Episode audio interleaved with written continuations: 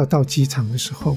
其实我们也很鼓励你用八扣，嗯，直接用你的手机去，你就不用去有登记证。对，到了飞机上以后，当然呢，所有的餐点，因为你已经预先预约好了好了，餐点，那么我们在餐食的准备的时候就比较不容易会有浪费。我们从碳足迹的观点来看的时候，我们尽量用在地的食材，对，能够让食物的碳足迹减少到最低。如果你有预选餐点，嗯然后你有参加 survey，嗯你有用 boarding pass 用嗯这个 barcode，、你自己带杯子也好，或者自己有那个上云端去 download 数据啊，每个项目只要你有做，我就多给你一百麦。嗯，其实大部分的旅客百分比非常高，他们都愿意配合。商周 ESG 与永续者同行。大家好，我是商周 ESG 主编管务员小管。现在台湾的染疫人数呢，慢慢终于下降啊，这也预告我们呢，就是 国境的大门终于慢慢要开放了。那大家终于可以出国，不用隔离了，是不是很期待？那我自己本人已经几乎快要忘记那个出关啊、安检这些程序要怎么发生。然后我最怀念的就是在飞机上面的那些抱枕啊、拖鞋呀、眼罩啊那些舒适的那个旅程的过程。但是其实你知道吗？就听众朋友知道吗？其实呃，每一次飞航其实都是会产生一些大的碳排量的。那航空业呢，其实也是在全球碳排量里面排放量也是大的。呃，几乎航空业的碳排量总量占全球的碳排量是百分之二。那如果我们把航空业看成是一个国家的话，它几乎是可以算是全球排名第十六名碳排量大的国家，所以其实碳排量是大的。那如果我们一般人来说啊，台湾一个人哦，平均从台北飞到香港一次，就大概要碳排量是差不多零点零九吨的碳。其实不少，因为我们一人平均一年才十二公吨而已，所以其实碳不会碳碳这个碳排量是蛮大的。那我们有没有办法可以在个人享受旅游的快乐的那个感觉之余呢，同时把这个碳排量降到最低呢？其实是可以的。我们今天邀请到的就是现在真的很认真在做这个永续，而且还推出了一个与众不同的航班的公司的代表，就是华航。那今天我们很高兴邀请到华航的经营发展部的经理钟仁杰经理来跟大家分享如何在兼顾旅客的这个舒适旅程，同时把碳排量降到最低。我们先请这个钟经理跟大家打个招呼。各位听众，大家好，我是钟仁杰，经营发展部的经理，很高兴今天能够跟大家来分享华航在这一方面的一些工作跟心得，谢谢。其实今天邀请到钟经理来呢，就是因为他们从今年应该是从五月开始，是不是是是，就推出了一个很奇特的航班？这个航班呢，他们不会主动提供顾客这个瓶装水，然后呢，也尽量的呢不鼓励顾客呢自己开车来，然后其还会呃呼吁顾客呢，就拜托你自己搭乘大众交通工具嘛，对不对？然后还有各种的比较跟一般的航空不呃航航班不太一样的做法，对不对？哎，是的，没错。呃，其实这个发想倒是在天河联盟里面，因为华航本身是天河联盟的成员。那么，天河联盟为了要促使在国际间对于碳排能够有积极的迈向前一步的话，于是乎从去年的第四季开始，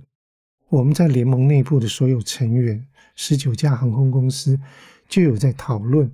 我们有个 working group 专门针对这样子的飞行，定定了一个叫做“永续飞行挑战”嗯这样的计划。其实目的呢是希望借由呃所有航空公司都用最 creative 的方式去想想看，我们有哪些各方面、方方面面的一些方式或者创新的做法，能够让我们在整趟的旅程过程当中，使我们的碳排放量能够去尽量的减少。那么它是一个竞赛，是大家比赛，就十九家航空一起大家来比赛，对对对对看谁最有创意，减哎，最多碳。对对对，就等于是说，大家想各就是脑力激荡，就是怎么样想出一个好方法，让这个航班是可以变得更永续的然后大家就是 share 方法出来。对对对。那举例来说，以我们现在这个航班，我们华航推出这个所谓的永续航班，它跟以往的一般的航班有什么不同？华航一直有在对旅客的一些行为，我们做一些分析。在公司内部呢，我们把这个变成一个 slogan，嗯，它是一个旅客的所谓旅程曲线。旅程曲线，对嗯从一开始定位的时候，我们就开始鼓励旅客，呃，你能够用线上定位方式，嗯然后他在这航班里面就告诉你，呃，希望你订这个航班的时候，你就先预计一下你要订什么餐点。嗯同时呢，也有很多的一些小小叮咛，等于你在要搭飞机之前，我们都告诉你，希望你说，呃，你在这趟旅程当中尽可能搭众大众运输系统。嗯，那么也希望你能够预先选你的餐点，就是蔬食类低碳的这种，哎，有各种选择，嗯啊，我们都会有一些安排。同时呢，我们也在让你呢鼓励你能够带自己的杯子，嗯。那么在航班要起飞前五天到三天之内的话，我们各个舱等的旅客，你可以上网站去 download 上面超过百本以上的书籍、杂志，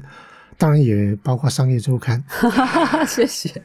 在航班离开四十八小时之内，你都还可以阅读。嗯嗯那我们希望借由在这个一开始还没有搭飞机之前，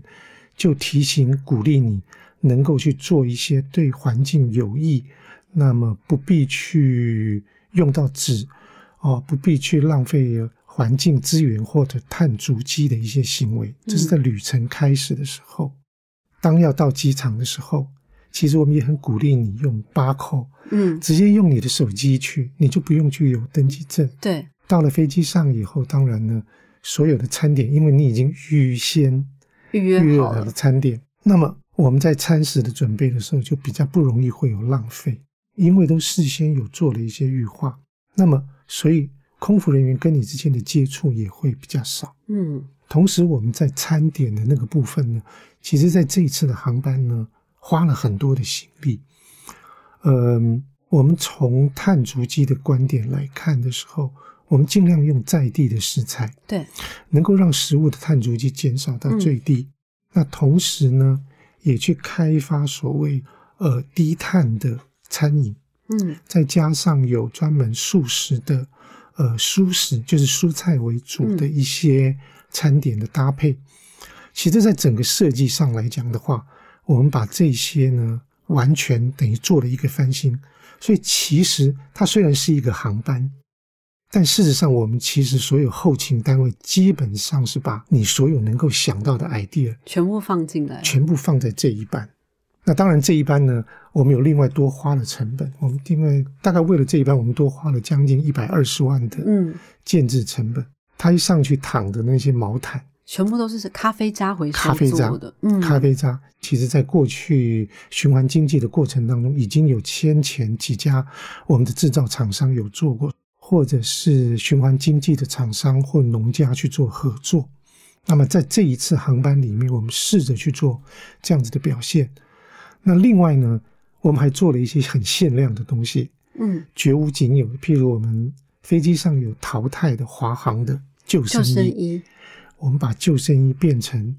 很特殊的，叫做华航环保的旅行包。哦，就是那个橘色的旅行包，对，旅行组里面还有各种产品这样子，对对对对对。现在还有个观念就是 SUP，呃 SUP，我们讲叫做一次性使用嗯的塑胶，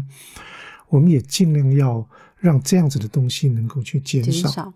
我们在这一次有专门找人去做了用纸质纸哦做的这些特殊的包材，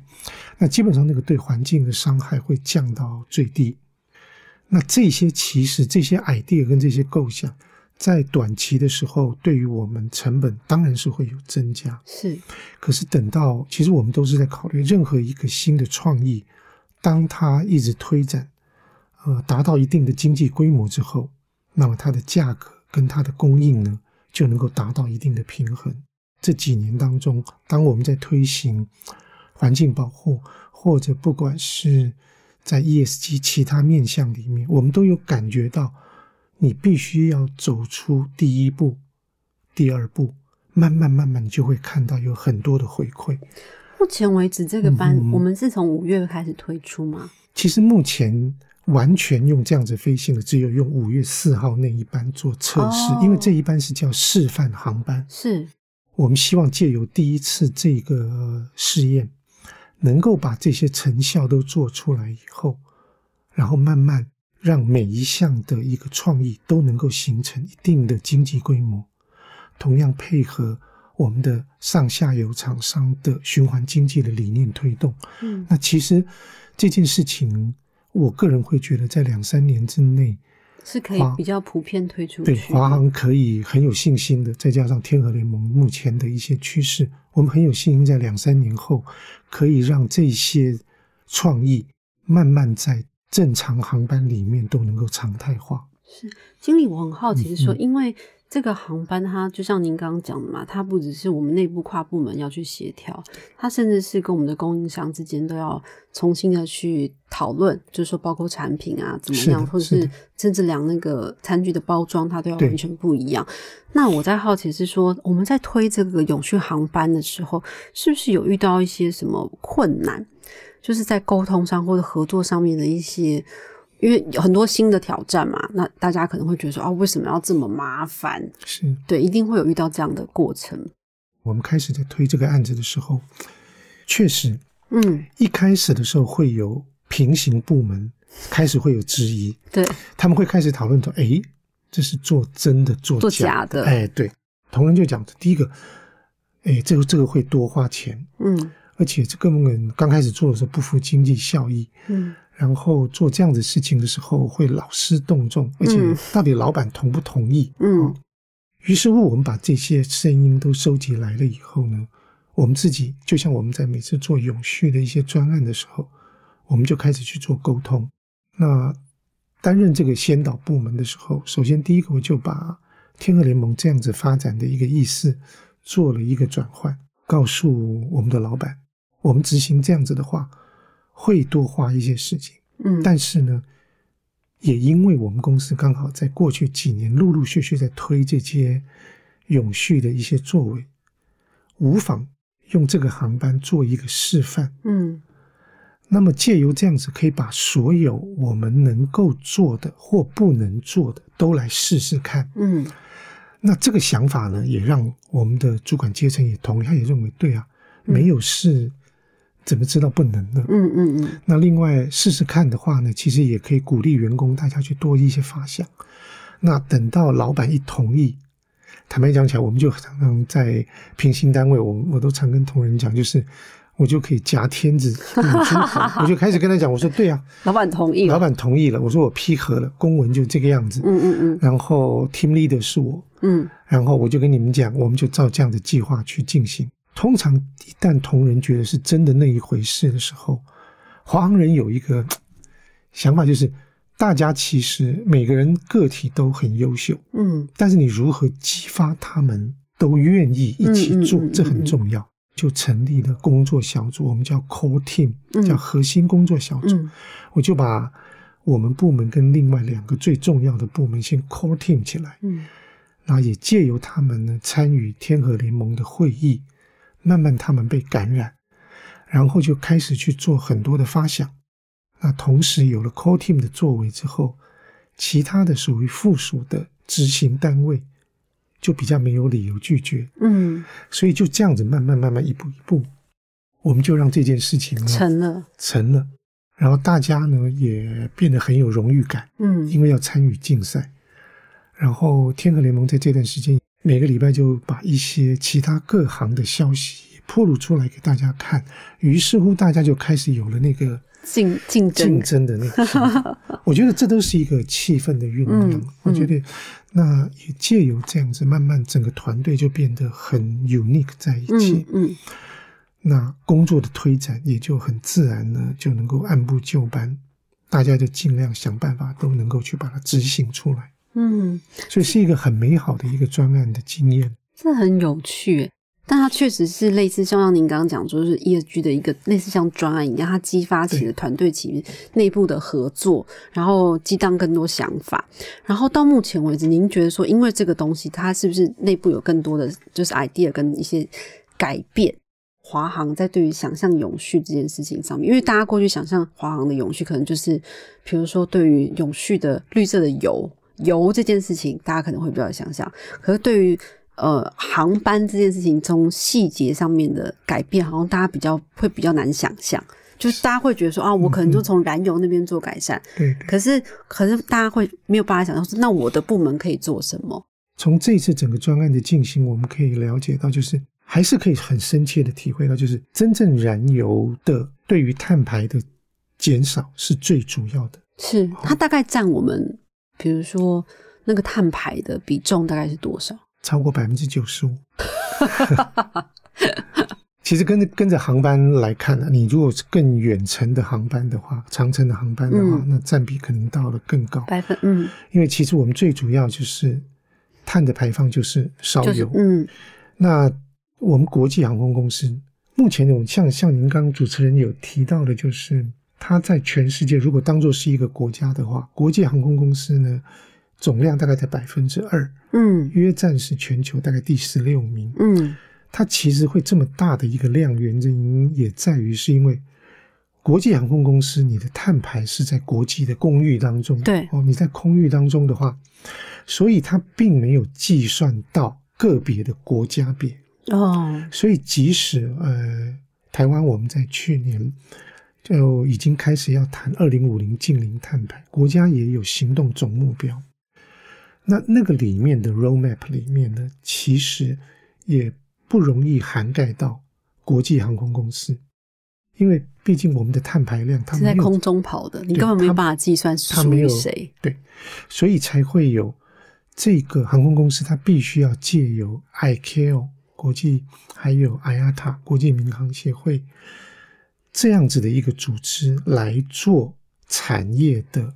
improvement。嗯，像我们这一次的航班的飞行，我们自己就很深刻的感觉到，我们很努力去做了一些事情。呃，实际上我们这个航班呢，从台北飞到新加坡这段航程过程当中，它大概。来回是四千多公里，所以单趟大概两千一百，嗯，两千一百六十公里左右，嗯，好，大概是这样子的。那么在这样子的一个航程过程当中，呃，我们鼓励大家就是，除了就是预先订购餐点或者之类的话，华航还有一个东西就是，呃，我们叫 Eco Travel，哦，Eco Travel 这个东西是一个机制说。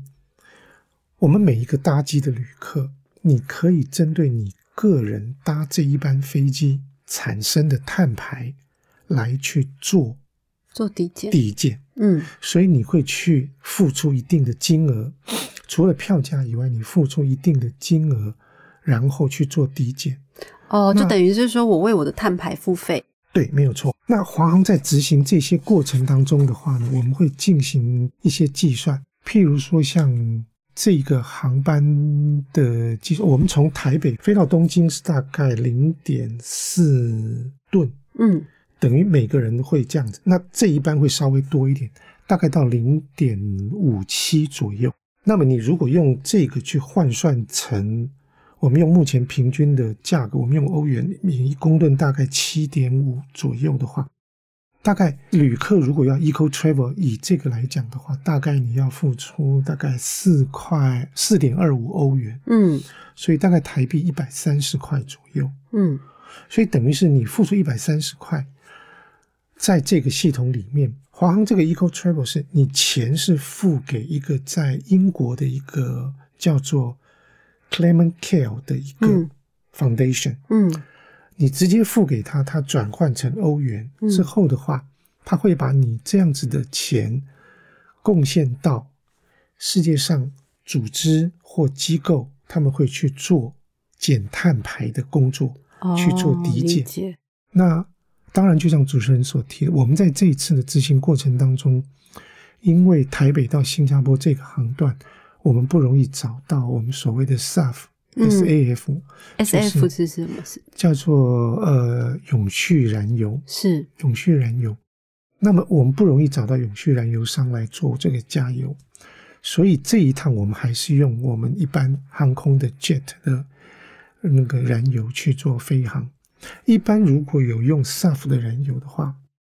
我们的计算是这样子：你每用同样使用 SAF 跟一般航空燃油的话，这个 SAF 的燃油它的碳排减量会是一般我们正常航空燃油的百分之八十，就是可以减掉八成的碳排，可以减掉百分之八十。所以你可以去想象得到，当我们要朝二零五零近零碳的时候。谁对这个最有贡献？当然是燃油。嗯，所以其实艾亚塔的终极目标也有考虑过，在未来迈向这个的过程当中呢，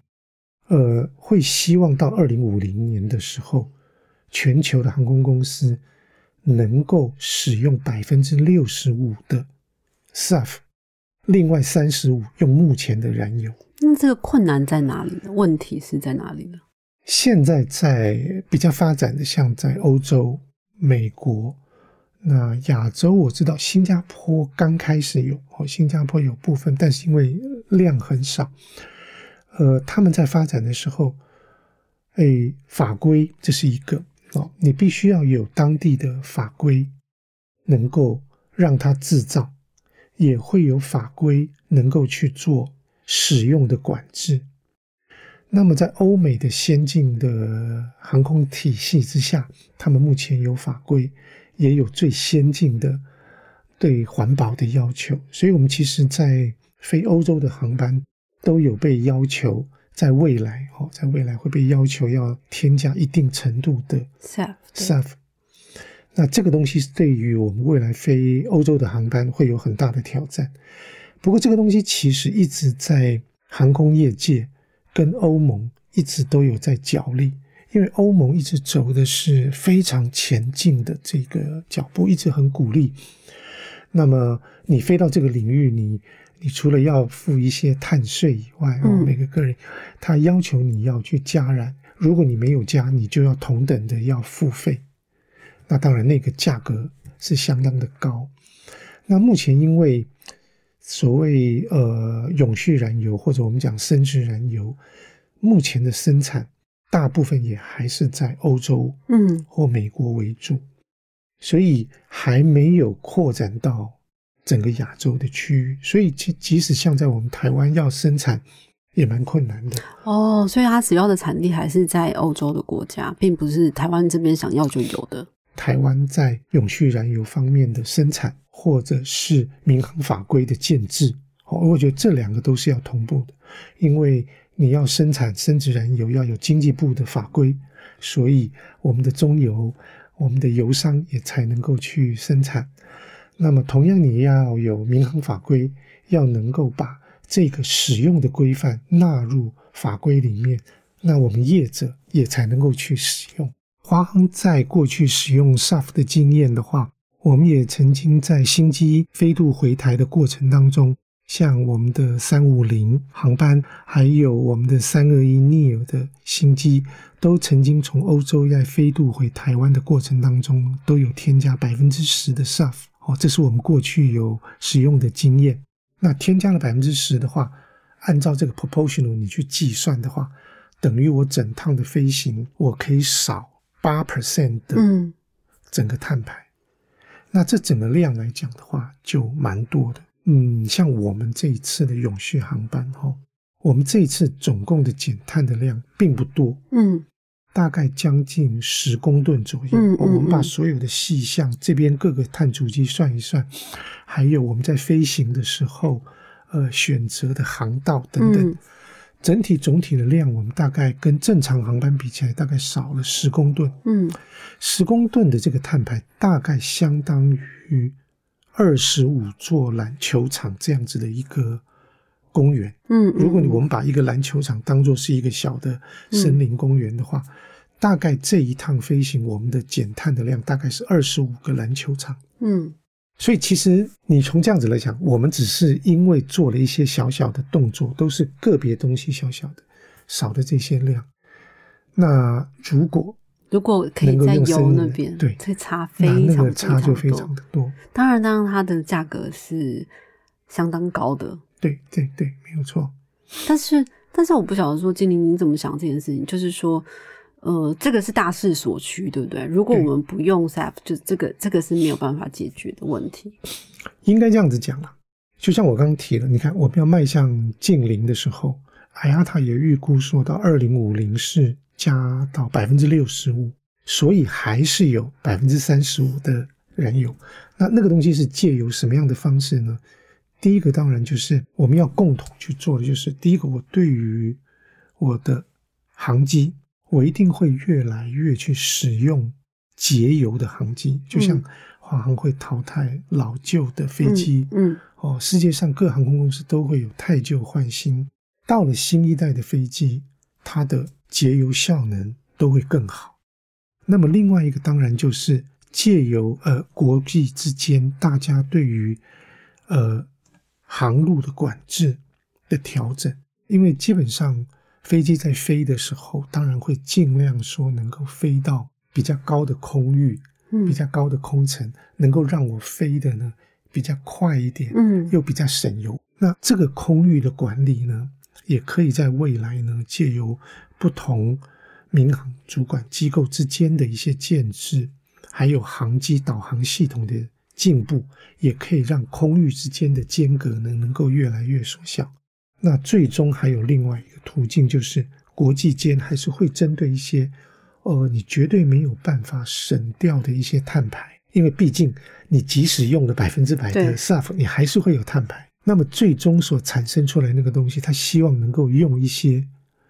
机制，也就是用抵换，哦，用抵换的方式，最终也会有一部分的可能各国不同的情境，也许有十到十五 percent 会用抵换的方式。那这样子的话呢，就能够借由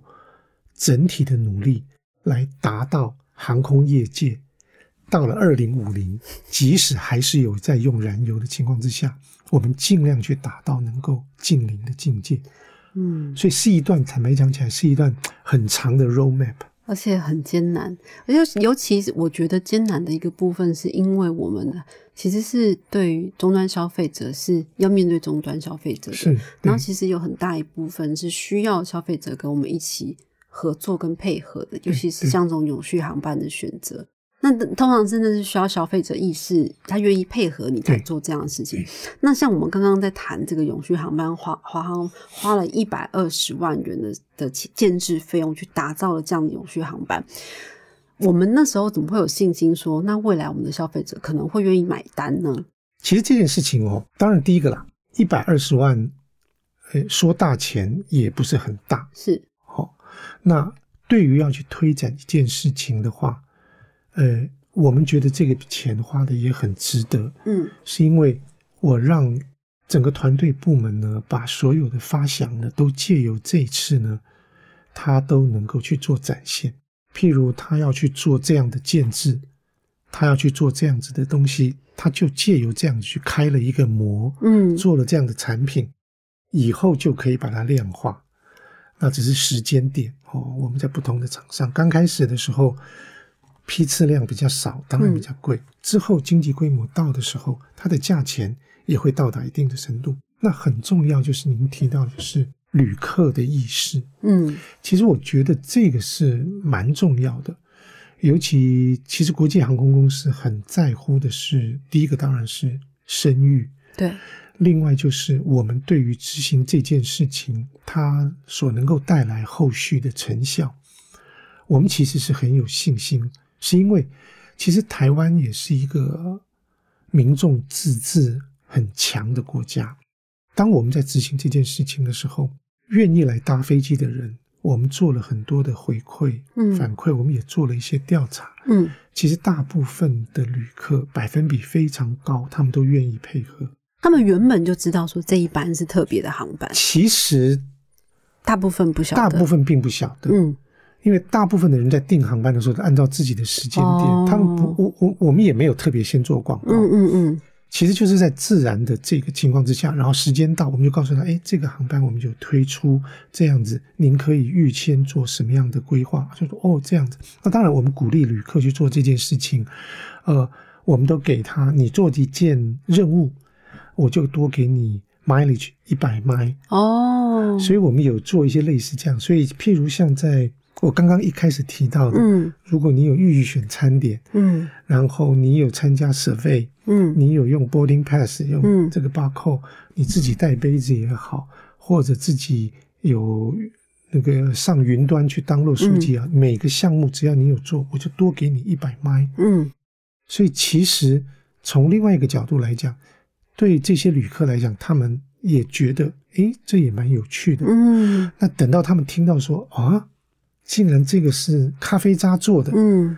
然后竟然这个是用碳排量很低的纸包装的，然后竟然这个餐桌巾是用那个呃不会造成环境伤害的塑料嗯。做的，那这个时候当他们知道的时候，其实当时他们都蛮 shock。我记得那个旅客在接受访问的时候，他们也都觉得，他们觉得这其实很好。哦，所以我们也因为这样子，其实也都蛮有信心，嗯。因为旅客其实回馈是很直接的，嗯。然后也借由这样子，我们也觉得，既然做了，而且当你做到经济规模的时候，对我们来做的时候，这个就不是所谓多的成本，对，它就变成是必然。嗯。然后我的供应商有心做这件事的人，也会因为华航有采购，它也能够越来越蓬勃。所以我觉得这是一个善的循环。嗯那所以我们常在看这件事情，就是我也借着跟这些有在做循环经济的厂商去做结合，然后把它带到这样的平台，那也让很多人慢慢去感受到这件事情。嗯。所以我觉得这是一举多得。今天其实很高兴能够邀请到钟经理来跟大家分享华航怎么做 ESG 的经验，从一个永续航班的故事来跟大家分享。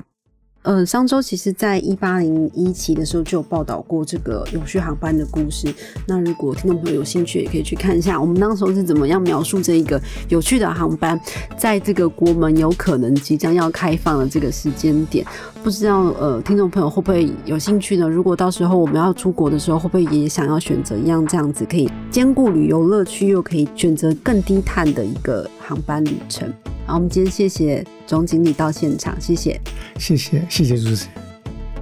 想要掌握最新最热的 ESG 趋势，欢迎大家订阅商周的 Podcast 频道商周 Bar。